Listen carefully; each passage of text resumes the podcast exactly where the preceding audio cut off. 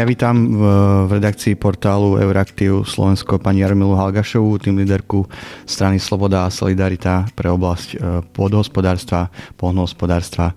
E, ďakujem, že ste prijali naše pozvanie. Dobrý deň, prejem a ja ďakujem veľmi pekne za pozvanie. Pani Halgašová, predvolebná kampaň je už v plnom prúde. Máte dojem, že polnohospodárske a potravinárske témy v nej rezonujú dostatočne? Ja to poviem veľmi otvorene, že žiadna z ponovembrových vlád si e, práve tému polnohospodárstva a potravinárstva nemôže dať do svojej výkladnej skrine napriek tomu, že každá z nich deklarovala, že toto je ich e, priorita. A strana Sloboda a Solidarita má veľký záujem e, robiť Slovensko lepšou krajinou tak, aby ľudia necítili potrebu odchádzať do zahraničia. A aj preto si práve túto tému polnohospodárstvo, potravinárstvo zobrala za prioritu ešte pred voľbami. E, je to veľká téma a ja si myslím, že, že v oblasti polnohospodárstva, potravinárstva máme čo doháňať. Je mi veľmi ľúto, že nás predbehli aj také krajiny, ako je Polsko a Maďarsko. Mhm. Hovoríte, že, že strana SAS mm, to berá ako jednu zo svojich priorit. Mm, keby, keď sa pozrieme možno do takej budúcnosti eh, a SAS mm, by bola súčasťou budúcej vlády, mali by ste záujem o tento rezort? Počkáme sa na 1. marec, pretože veľmi dôle, najdôležitejšie zo všetkého sú výsledky volieb a uvidíme, aké budú koaličné rozho- rozhovory, aké budú samozrejme t- celé tie, tie dohovory, ale e, ja som presvedčená, že máme záujem aj o tento rezort. Hm, čiže aj je to taká možno vaša osobná ambícia hm, stať sa ministerkou? Ja si myslím, že to je ambícia každého, kto z toho ide a je to, určite áno, je to moja ambícia. Ja vám poviem, že zrejme len na Slovensku o, mohol byť e, ministrom pôdohospodárstva jadrový fyzik. Zoberte si také Rakúsko. Ja si myslím, že to, je, to by bolo absolútne nepredstaviteľné. Je normálne, že na pozície ministrov by mali ísť e, ľudia, odborníci, ktorí v danej problematike majú nejaké skúsenosti. Čiže áno, je to moja ambícia, pretože chcel, eh, si myslím, že v tomto rezorte je čo naprávať. V súčasnosti sme vo fáze, kedy na Európskej únii prebiehajú rokovania o novej spoločnej polnohospodárskej politike eh, po roku 2020. Je dosť možné, že ten štart sa nejak posunie, pretože tie rokovania idú pomaly, sú tam stále nejaké nezhody medzi hlavne, alebo teda stále nemáme pozíciu Európskeho parlamentu, ale pretrvávajú aj nezhody eh, v Rade Európskej únie, teda medzi členskými štátmi. Mm, z vášho pohľadu, na čo by sa v tých rokovaniach mala zamerať budúca vláda? Tak už dnes je jasné, že vlastne spoločná polnohospodárska politika a vlastne príprava strategického plánu zostane na novú vládu. A sam, áno, ako vy hovoríte, v samotnom Bruseli je veľa nezhôd a nevedia sa dohodnúť na, práve na, na budúcej podobe spoločnej polnohospodárskej politiky. Samozrejme, ja nie som e, v centre toho diania a v centre e, informácií, ale ja predpokladám, že to súvisí aj s odchodom Veľkej Británie z Európskej únie a tým pádom aj znížením budžetu. Na spoločnú polnohospodárskú politiku bude potrebné si stanoviť určité priority priority, ale pokiaľ ide o strategický plán, eh, tak ehm, každý štát by sa mal samozrejme zaoberať na svoje priority. Ja som presvedčená, že Slovensko eh, premárnilo eh, od roku 2004 dva komplet celé, programova- dve komplet celé programovacie obdobia, plus teda je to prechodné obdobie. Ja vám poviem prečo.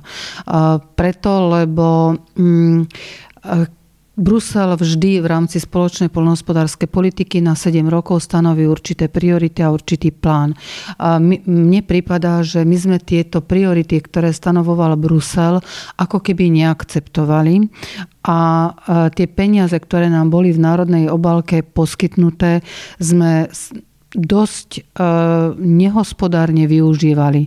Už len po vražde e, Jana Kuciaka a jeho priateľky vyplávalo na povrch veľmi veľa kaos, či už to je pri rozdeľovaní priamých platieb alebo aj v projektových podporách.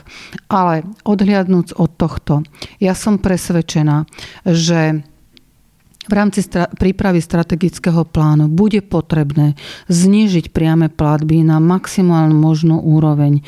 Brusel povoluje 15%, čiže áno, o 15% znížiť priame platby a presunúť ich na, do programu rozvoja vidieka, pretože je potrebné motivovať farmárov na to, aby e, diverzifikovali výrobu, aby, teda to znamená, že by zostalo viac peňazí na tzv. viazané priame platby, čím by sa podporila výroba pracnejších plodín, ako je ovocie, zelenina a tak ďalej.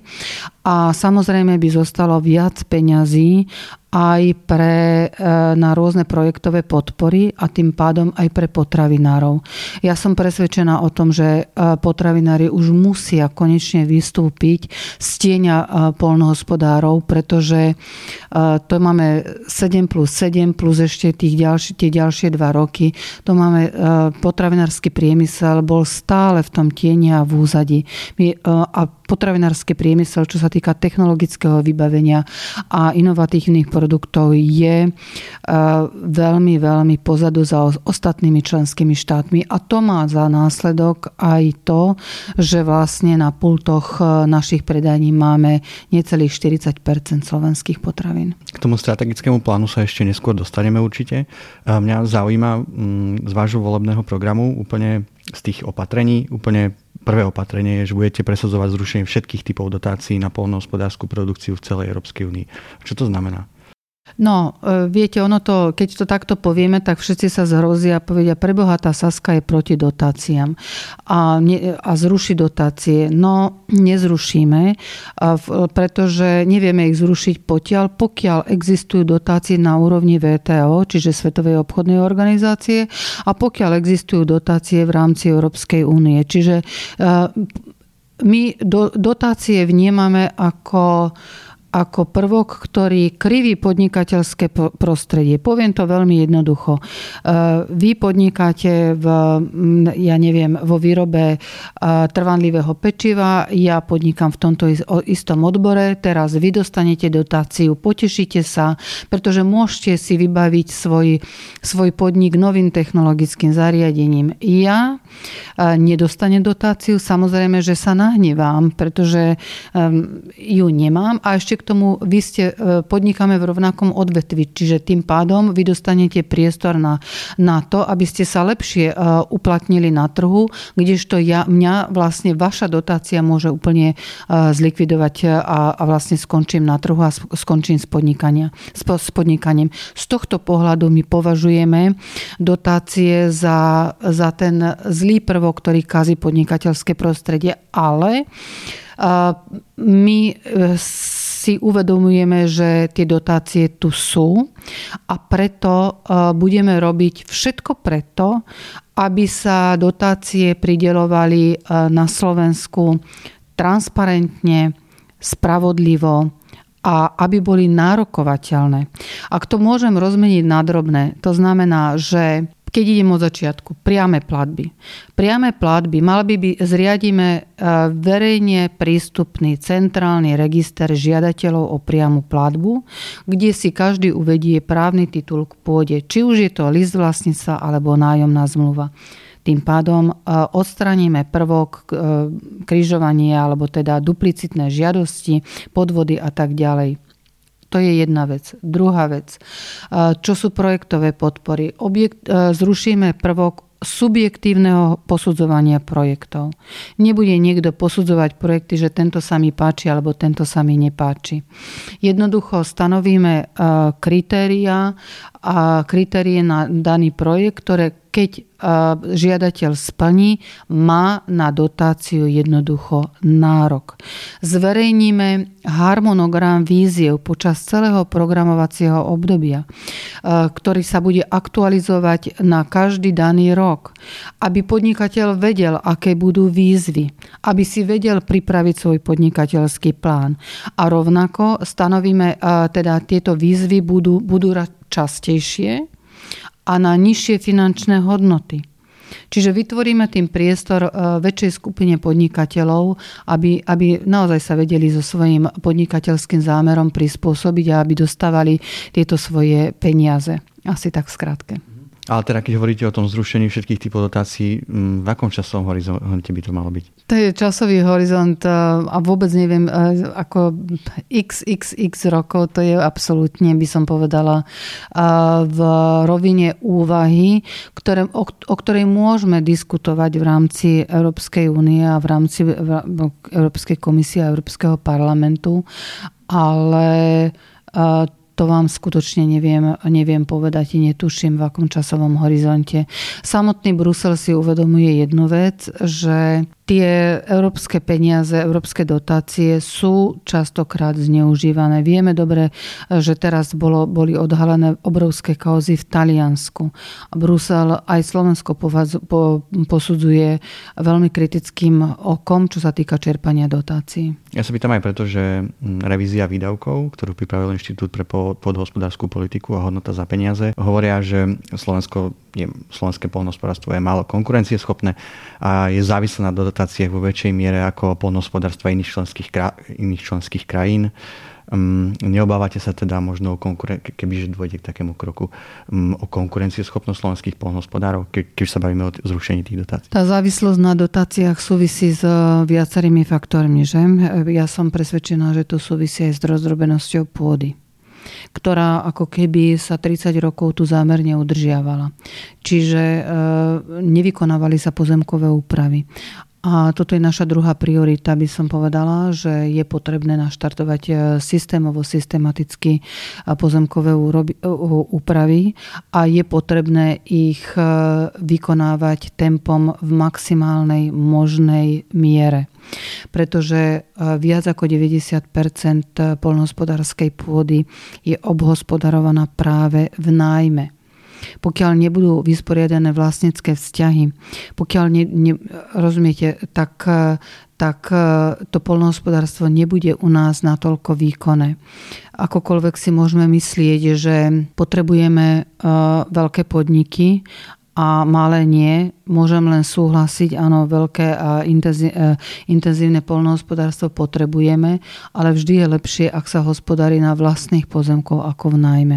Pretože vy viete si rozložiť rovnako podnikateľský plán, rovnako viete povedať si, že keď mám vlastnú pôdu, či budem investovať a ako budem investovať, ako budem budovať, ja neviem, hospodárske dvory a tak ďalej. Teraz to všetko je závislé, závislé práve na, na tom, že či si môžem na tej pôde niečo dovoliť alebo nemôžem dovoliť a tým pádom to polnospodárstvo vyzerá tak, ako vyzerá, že vo veľkej miere sa vlastne u nás na Slovensku pestujú monokultúry. V programe ďalej uvádzate, že budete presadzovať rovnakú výšku polnohospodárských dotácií v celej Európskej únii. Mm, dneska slovenský farmár dostáva menej na hektár, ako, ako je priemer Európskej únie. Dneska sme na nejakých 78%. Z návrhu Európskej komisie vyplýva, že by sa to malo nejak e, posunúť mm, za tých 7 rokov, teda ak sa bavíme do roku 2027, na úroveň nejakých možno 86%, ak sa nemýlim. Mm, keď vy hovoríte o, tom, o tej rovnakej výške, viete aj povedať, že, alebo teda vaša požiadavka, mm, čo hovorí, že v, zase v akom časovom horizonte by mali byť vyrovnané tie priame platby na hektár? Tie priame platby mali byť, e, pokiaľ viem, vyrovnané ešte e, pre programovacie obdobie 2007 2000 e, nie, 2000, 2014-2020. Neviem, akým, netuším, akým, akým dohovorom prišlo, keď minister Jahnátek vlastne ustúpil od tejto požiadavky. Čiže je vysoko pravdepodobné, že už sme mohli byť keď aj nie úplne na tej hranici, že zrovnoprávnené priame, priame platby a vôbec ako tie dotácie, tak sme mohli byť veľmi k tomu blízko.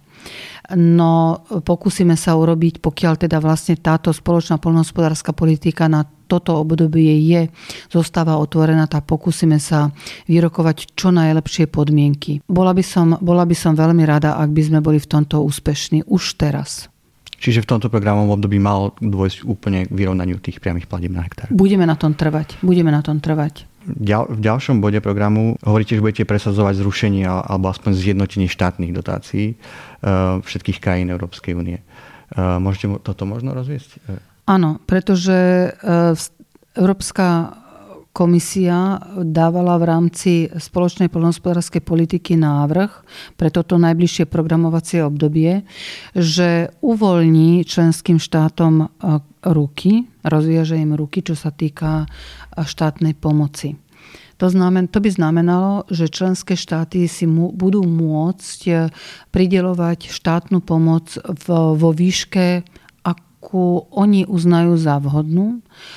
A dobre vieme, že kým na jednej strane sa snažíme o vyrovnanie e, dotácií, aby teda tie peniaze boli spravodlivé pre všetky členské štáty, tak keď na druhej strane tu na vlastne Brusel rozviaže ruky, tak opäť sa budú tieto nožnice, čo sa týka financovania, ale respektíve dotácie polnohospodárstva a potravinárstva otvárať. Pretože Slovensko nie je e, tak bohatou krajinou, aby si mohla dovoliť dotovať e, polnohospodárstvo z vlastných zdrojov, z vlastného štátneho rozpočtu, tak, ako to napríklad by mohol si dovoliť, e, môže dovoliť urobiť napríklad Nemecko, Francúzsko alebo iné bohaté krajiny. Čiže preto nehovorím o zrušení, ale o stanovení jasných a rovnakých pravidiel pre všetky členské štáty. Uh, jednou z takých tém, ktorá polarizuje aj slovenských polnohospodárov a čo sa týka toho návrhu Európskej komisie je stropovanie priamých platieb. Um, Európska komisia navrhuje, aby priame platby pred polnohospodárov nad 60 tisíc eur sa postupne znižovali s tým, že bude hranica, maximálna hranica na jednu farmu uh, nejakých 100 tisíc eur tých priamých platieb, um, pričom Európska komisia hovorí, že by to malo byť povinné toto stropovanie v každej členskej krajine. Aký je váš postoj k tomuto?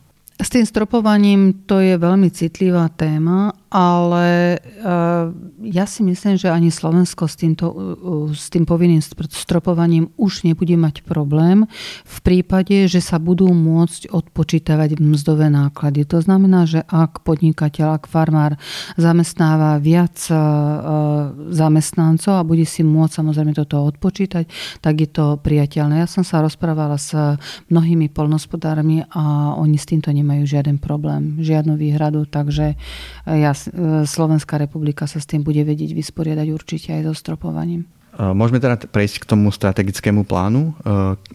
Keby ste možno mali povedať, že nejaké úplne tri konkrétne priority, na ktoré by sa v strategickom pláne mala zamerať budúca vláda, ktoré by to boli? Zníženie, zníženie priamých platieb o 15 Peniaze, ktoré pôjdu do programu rozvoja vidíka, je potrebné poskytnúť na viazané priame platby, to znamená na podporu produkcie prácných komodít a teda samozrejme aj chovanie hovedzieho dobytka, teda dobytka ako takého a podpora potravinárskeho priemyslu.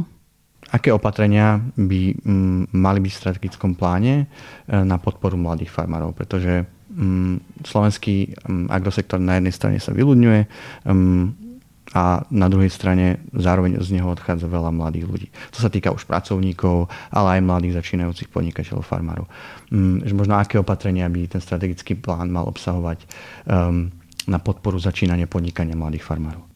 Som presvedčená, že vlastne ak sa pripravia dobré, vlastne dobré podmienky, čo sa týka pre farmárov ako takých, a teda aj tým chcem povedať, že aj podpora viazaných e, priamých plat, e, e, podpora produkcie, takže to môže byť aj motivačné aj pre mladých farmárov. V minulosti v rámci, v rámci spoločnej poľnohospodárskej politiky minister Jahnátek vyčlenil podporu, na podporu farmárov nie malé finančné prostriedky. Dotácia vo výške 50 tisíc eur, myslím to bola a minula sa absolútne účinkom. Takže otázka je, či toto, takáto priama finančná injekcia pre mladých farmárov by mohla byť aj účinná. Skôr si myslím, že by možno bolo účinnejšie, ak by sme pripravili program a podporu, a, a respektíve projekt pre a, rodinné farmy. Toto máme v našom programe, kde teda by bolo riešené aj rodinné e, zamestnávanie v rámci tejto rodinnej farmy a, a sezónne zamestnávanie tak, aby vlastne sa oplatilo týmto farmárom, aj mladým farmárom, podnikaním v polnohospodárstve zaoberať. sa bavíme s mladými farmármi alebo s ich zastupiteľmi, oni hovoria, že majú najväčší problém s prístupom k pôde a s prístupom k financovaniu. Možno by mal štát nejakým spôsobom im pomôcť, či už s prístupom k štátnej pôde a zároveň aj s nejakými možno garanciami, čo sa týka um, ich prístupu k úverom. Určite áno a my to v programe máme, len uh, ne, ne, ne, neriešim to ako súčasť eh, strategického plánu, pretože Slovenská republika má množstvo štátnej pôdy a pôdy nezistených vlastníkov, ktorá je v správe Slovenského pozemkového fondu. A tam by sa mal vytvoriť priestor, väčší priestor pre eh, mladých farmárov, tak aby aby uh, mohli začať podnikať. Samozrejme, že to súvisí, zasa sa vrátim k pozemkovým úpravám, pretože pozemkovým úpravám, keď sa, keď sa vlastne vyjasnia uh, vlastnícke vzťahy a tým pádom v, v rámci katastra aj pôda v správe Slovenského pozemkového fondu by sa scelila a vyčlenila na jednom nejakom území scelenom, tak samozrejme, že to sa vytvorí rovnako, tak, takýmto spôsobom sa vytvorí rovnako priestor pre e, začínajúcich a mladých farmárov, aby, sa, aby mali lepší prístup k pôde. Všetko so všetkým súvisí, som o tom presvedčená. A vy ste už naznačili, že tá výzva pre mladých farmárov v tomto programu období nebola úplne účinná. Um, a napríklad revízia výdavkov tiež odporúča pokračovať v týchto výzvach. Dokonca hovorí, že by možno mali byť častejšie a že by tá nejaká štartovacia podpora, dotácia mala sa posunúť z tých dnešných 50 tisíc na 100 tisíc eur. Vy by ste súhlasili s, takým, s, tak, s, takýmto, s takýmto krokom? No, v každom prípade ako vo svojom programe a vo, vo, svojom, vo, svojich, vo svojom programe pre, pre budúcu spoločnú polnohospodárskú politiku a pri tvorbe strategického plánu mám aj posilnenie komunikácie s profesijnými organizáciami. Čiže e, e, nie, nie som si celkom istá, či štátni úradníci a ja e, tiež mám patent na rozum a či dokážeme vytvoriť takýto strategický plán bez, bez komunikácie s, s tými ľuďmi, ktorí priamo podnikajú v tomto sektore. Čiže Určite to je na diskusiu. Otázka je, či takáto priama injekcia, že finančná podpora 100 tisíc eur môže byť efektívna a účinná. Pretože samozrejme každému mladému a začínajúcemu farmárovi sa môže páčiť 100 tisíc eur, že dostane poviem to tak ako trošku vulgárne kešovku, že, a že môžu si, môžu si začať e, podnikať. Viem o tom, že tieto peniaze boli častokrát zneužívané aj tých vo výške 50 tisíc eur.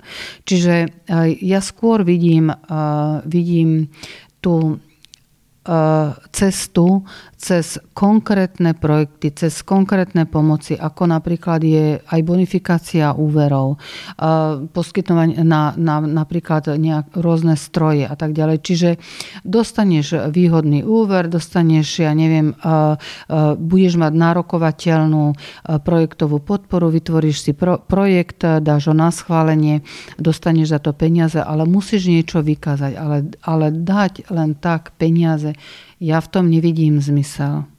A hovorím, aj tých 50 tisíc eur bolo zneužívaných.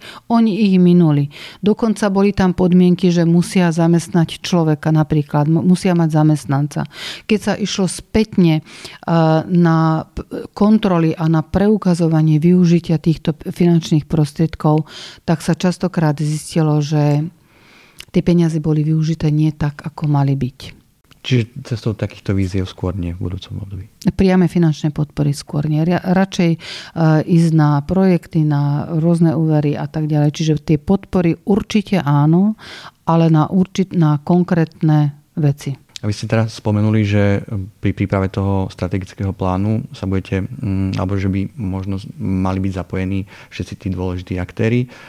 Už dneska vznikla nejaká, máme nejaké dokumenty, máme svod analýzu, potrieb a už vznikla aj nejaká inter, intervenčná stratégia na základe týchto dokumentov, ktorá by akože mala vytvoriť základ pre ten strategický plán. Podľa vás by nová vláda mala stavať na tejto intervenčnej stratégii alebo to začne možno úplne od znova? A musela by som najprv vidieť intervenčnú stratégiu, ale vrátim sa ešte k, tým, k tej spolupráci k profesnými združeniami. Ja sama ako riaditeľka potravinárskej komory Slovenska som bola súčasťou takéto diskusie a takéto pracovnej skupiny. A hovorím s plnou vážnosťou, že keď som sa zúčastňovala týchto rokovaní, tak boli formálne. Prišla, prišli sme ako e, zástupcovia združení na, na veľké rokovanie, na, do, do veľkej zasadačky, kde už vlastne bolo, boli ministerskí úradníci presne inštruovaní a presne nám len oznámili, ako bude budúce programovacie obdobie, aké budú priority, ako to bude vyzerať. Tie naše pripomienky neboli zobraté v úvahu. Čiže bolo jasne vidieť, že sa tam v rámci toho sedemročného obdobia programovacieho už sa tam stihli zapracovať a presadzovať záujmy určitých vybraných skupín. Ja na toto chcem poukázať, že toto by nemalo, toto by nemalo byť jednoducho v ďalšom programovacom období. Že je potrebné reálne komunikovať s tými farmármi a, a respektíve polnohospodármi a potravinármi a je treba urobiť objektívnu analýzu a objektívne povedať si, kam na čo pôjdu peniaze. Preto hovorím, že aj to rozdielovanie peniazy musí byť transparentné, efektívne, spravodlivé. Ako to, to nie sú frázy, ale to je fakt. Tie peniaze sa musia dostať ku každému, kto reálne podniká v poľnohospodárstve a v potravinárstve. Na vašu otázku, čo sa týka toho, tej intervenčnej stratégie. No, Samozrejme, že je potrebné si ju preštudovať a až potom sa viem vyjadriť, či si ju vieme, či by sme si ju vedeli osvojiť alebo nie. Ale pokiaľ mám interné informácie, tak viem, že v rámci tej intervenčnej stratégie sa opätovne zabudlo na potravinársky priemysel. Keď ste teda hovorili, že budú potrebné nejaké analýzy, je podľa vás na to ešte čas? Aj keď vieme, že mm, budeme mať nejaké prechodné obdobie, štart tej novej spoločnej poľnohospodárskej politiky mm, sa oddialuje, mm, je na to ešte vôbec čas? Ale? Vždy musí byť čas na všetko. Nič nie je dobre, keď sa šiješ horúcou ihlou a v konečnom dôsledku aj spoločná polnohospodárska politika a strategické plány, keď aj ich e, má členský štát, v tomto prípade Slovenská republika, schválené, vždy sa dajú modifikovať a, a meniť v rámci toho, tých 7 rokov. A mrzí ma, že napríklad e, ministerka Matečná túto príležitosť nevyužila. Le, každý len skritizoval, každý minister len skritizoval, ako to bolo zle nastavené, čo bolo zle urobené, ale mala možnosť e, rovnako um, každý mal možnosť skritiz, uh, upravi, urobiť nápravu a, svojim, a trochu skorigovať ten, ten e, plán a ciele a tak ďalej, čiže urobiť nejakú nápravu. Vždy je tá možnosť. Jednou z takých dôležitých tém um, slovenského polnohospodárstva, potravinárstva je potravinová sebestačnosť. Mm, keď vznikal súčasný strategický plán v roku 2014, eh, tak vtedajšia vláda hovorila o tom zvyšovaní potravinovej sebestačnosti Slovenska, ale eh, sme svedkami, že ten trend je, trend je stále opačný. Eh, v súčasnosti je mm, v slovenských obchodoch mm, nejakých 39 alebo 40% slovenských výrobkov. Čo by ste robili inak v záujme zvyšovania potravinovej sebestačnosti na Slovensku. To všetko som vám už povedala. Je potrebné znížiť priame platby, peniaze, peniaze presunúť do programu rozvoja vidieka, nielen na viazanú produkciu, to znamená na produkciu špeciálnych e, rastlín a ovocia zeleniny, rastlinných komodít, ale aj na, na chov e, hospodárskych zvierat, aby sme, lebo povedzme si pravdu, 80% ovčieho mlieka na výrobu slovenskej brinze sa dováža zo zahraničia. Čiže podporovať produkciu a nie nič nerobenie. Je potrebné e, poskytnúť e, finančné prostriedky spracovateľom na vybavenie, na technologické vybavenie svojich podnikov, lebo oni majú zastaralé, zastaralé svoje e, strojno-technologické zariadenia, proste nedokážu konkurovať. Je potrebné e, podporiť inovácie, aby aj svojimi výrobkami dokázali konkurovať tými zo, e, zo zahraničia a je potrebné zlepšiť podnikateľské prostredie, znižovanie daní odvodov, tak aby potraviny, ktoré sa vyrobia na Slovensku, boli aj cenou konkurencieschopné. My sme svedkom toho, že každý rok sa viac a viac polnohospodárských surovín vyváža do zahraničia a my ich dovážame s pridanou hodnotou, spracované na potraviny. Toto je potrebné zmeniť, vytvoriť priestor na to, aby sa tie suroviny dokázali v čo najväčšom rozsahu spracovávať tu a na Slovensku. To je všetko. To nie je žiadna vysoká matematika. Čo sa týka tej slovenskej produkcie polnohospodárskej, tak 80% z nej končí vo veľkých obchodných reťazcoch. Možno ako viac dostať slovenských potravín do týchto reťazcov. Či je to možno e, cestou, ktorú volila aj súčasná vláda nejak e, zvýšenou propagáciou slovenských výrobkov, či už v letákoch alebo podobne, e, alebo možno zvyšovať nejak, nejakými štruktúrálnymi riešeniami ich, ich pozíciu v rokovaniach alebo pozíciu slovenských polnohospodárov a potravinárov v rokovaniach s týmito reťazcami. Je treba zlacniť výrobu. Zlacniť výrobu potravín tak, aby ste vedeli byť cenou konkurencieschopné. Dostanú sa aj na pulty obchodných reťazcov. Sú drahé. Nedokážu konkurovať cenou. To je celé. Tým, že sa zvyšujú, zvyšujú stále danie, odvody, ceny energie a tak ďalej. Čiže tieto, eh, aj keď si, eh, sa budete rozprávať s jednotlivými podnikateľmi v potravinárskom priemysle, tak vám povedia, ako eh, enormne im stúpli za posledné dva, dva roky náklady na jedného zamestnanca. Mzdové náklady za noc, za sviatky, títo príplatky. Čiže je potrebné vytvárať také podmienky, aby sa zlacnila, dokázala zlacniť výroba. Uvoľni, aby, aby, aby boli to svojou cenou ich výrobky e, konkurencie schopné na pultoch. To je všetko. Mm, často sa hovorí možno o vytváraní nejakých odbytových organizácií. Mal by štát e, pomáhať? Máme to v programe podpora e, odbytových združení, ale tam je jeden veľký problém, že samotný slovenskí producenti ako keby nemali záujem vytvárať tieto odbytové združenia. My nevieme urobiť e, na silu takéto odbytové združenia. Oni sami musia pochopiť, že tie odbytové združenia sú potrebné. Tak ako to, myslím, majú odbytové združenie e, výrobcovia jablk, e, tak oni sú, myslím si, že v tomto už v pohode a celkom sú aj konkurencieschopní, že sa dostanú na všetky do, pulty obchodných reťazcov. Tam je potrebné im pomôcť možno už len e, v takom jednom kroku a síce e, budovanie e, skladových kapacít, pretože slovenské jablká sú drahé aj preto, že musia využívať skladové kapacity v Rakúsku a to je veľmi drahé. Ale naozaj akože to dávať ich za príklad a touto cestou by mali ísť aj, aj ďalší producenti, presne tieto odbytové združenia, pretože to je cesta, ako, ako sa dokážu dostať na pulty. Možno podporovať miestne akčné skupiny, či to znamená nejaké, nejaké uzavreté, uzavreté okruhu, čiže pestovanie, spracovanie, obchod. Čiže ja nechcem povedať, že by sme sa mali vrátiť do nejakých 50. rokov. To sa určite ani nedokážeme, ale v každom prípade tí malí miestni lokálni producenti, ak by dokázali, či už e, polnohospodársky a následne, ak by sa to dokázalo táto produkcia spracovať e, na lokálnej úrovni, tak e, by mala byť podpora aj s predajom.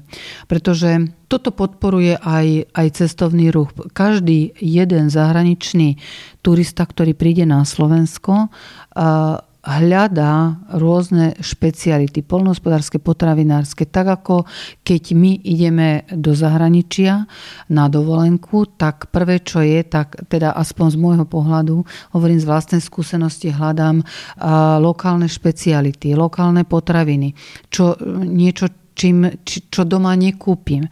A toto hľadajú aj tí turisti u nás na Slovensku. Akorát, že toho nemáme v dostatočnom rozsahu, v dostatočnej miere.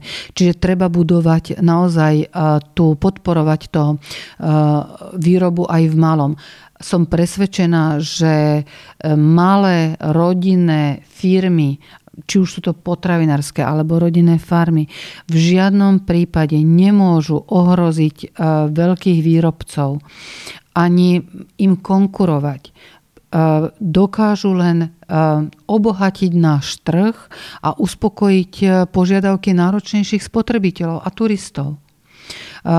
Plus teda ešte, ja si dovolím k tomu poznamenať aj budovanie, budovanie značiek tak ako e, bola a je, buduje sa e, politika kvality na, na Európskej únii, či už sú to chránené zemepisné označenia, chránené označenia pôvodu, zaručené tradičné špeciality, tak e, my v tomto veľmi zaostávame za ostatnými členskými štátmi.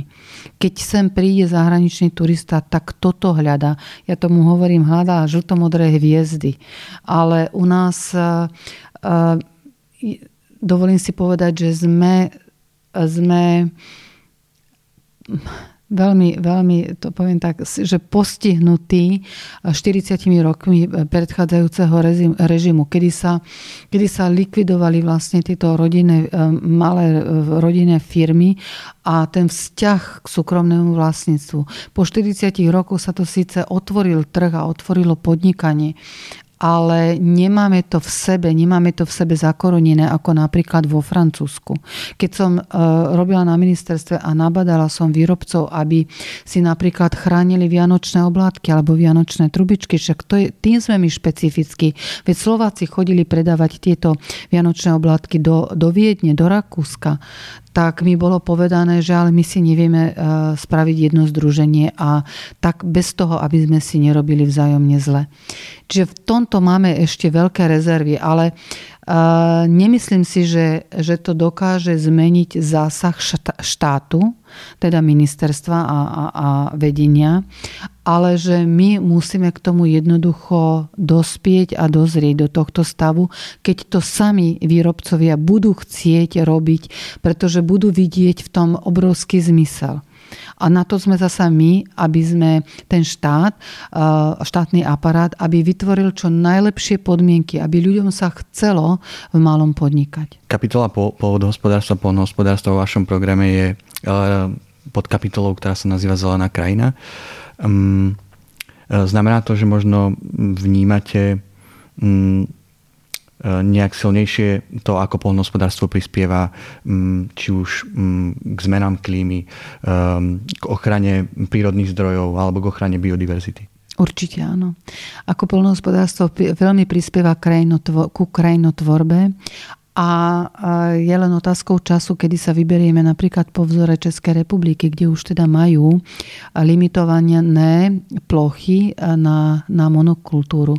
Čiže, ale to zasa, zasa sa vrátim k pozemkovým úpravám. Čiže áno, pozemkové úpravy sú veľmi potrebné, nie len na urovnanie vlastnických vzťahov k pôde, ale aj sú potrebné pre krajinotvorbu bude potrebné v rámci, v rámci znovu rozdelenia týchto pozemkov plánovať e, cesty, plánovať všetky ako tie remisky a, a, a tieto krajino tvoriace prvky a ekologické prvky. To určite áno, veľmi to súvisí. Mali by byť teda polnospodári aj prostredníctvom dotácií e, byť motivovaní k nejakej šetrnejšej, e, šetrnejšiemu hospodáreniu na pôde?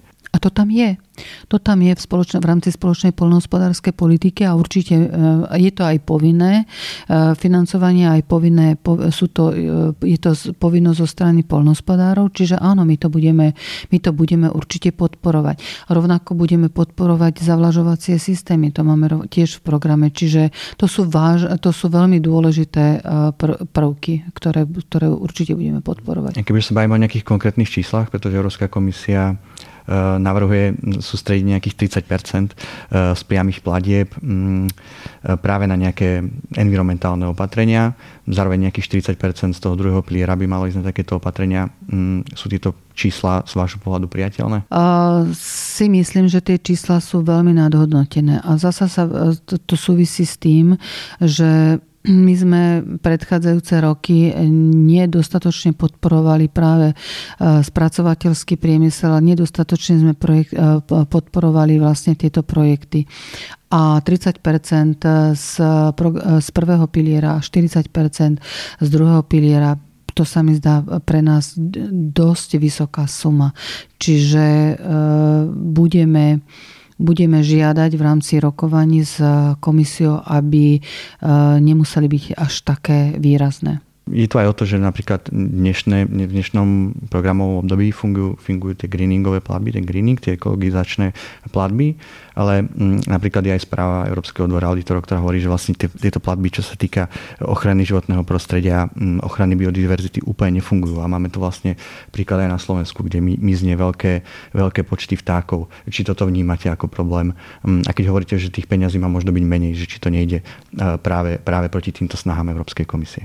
Ja si myslím, že nie, pretože okrem toho, že máme, máme spoločnú polnohospodárskú politiku, máme, e, myslím si, že dosť peňazí v rámci životného prostredia a čo sa týka operačného programu životné prostredie, tak keď sa pozrieme už len na toto programovacie obdobie, tak myslím, že mm, Slovenská republika má obrovské rezervy s čerpaním týchto eurofondov, čiže finančné prostriedky na to, aby sme zabezpečili e, dostatočne zelenú krajinu a tým pádom ekologické opatrenia je dosť, len ich treba čerpať v správnych kapitolách a správne využívať. Ďakujem pekne za rozhovor. Ďakujem aj ja veľmi pekne za pozvanie.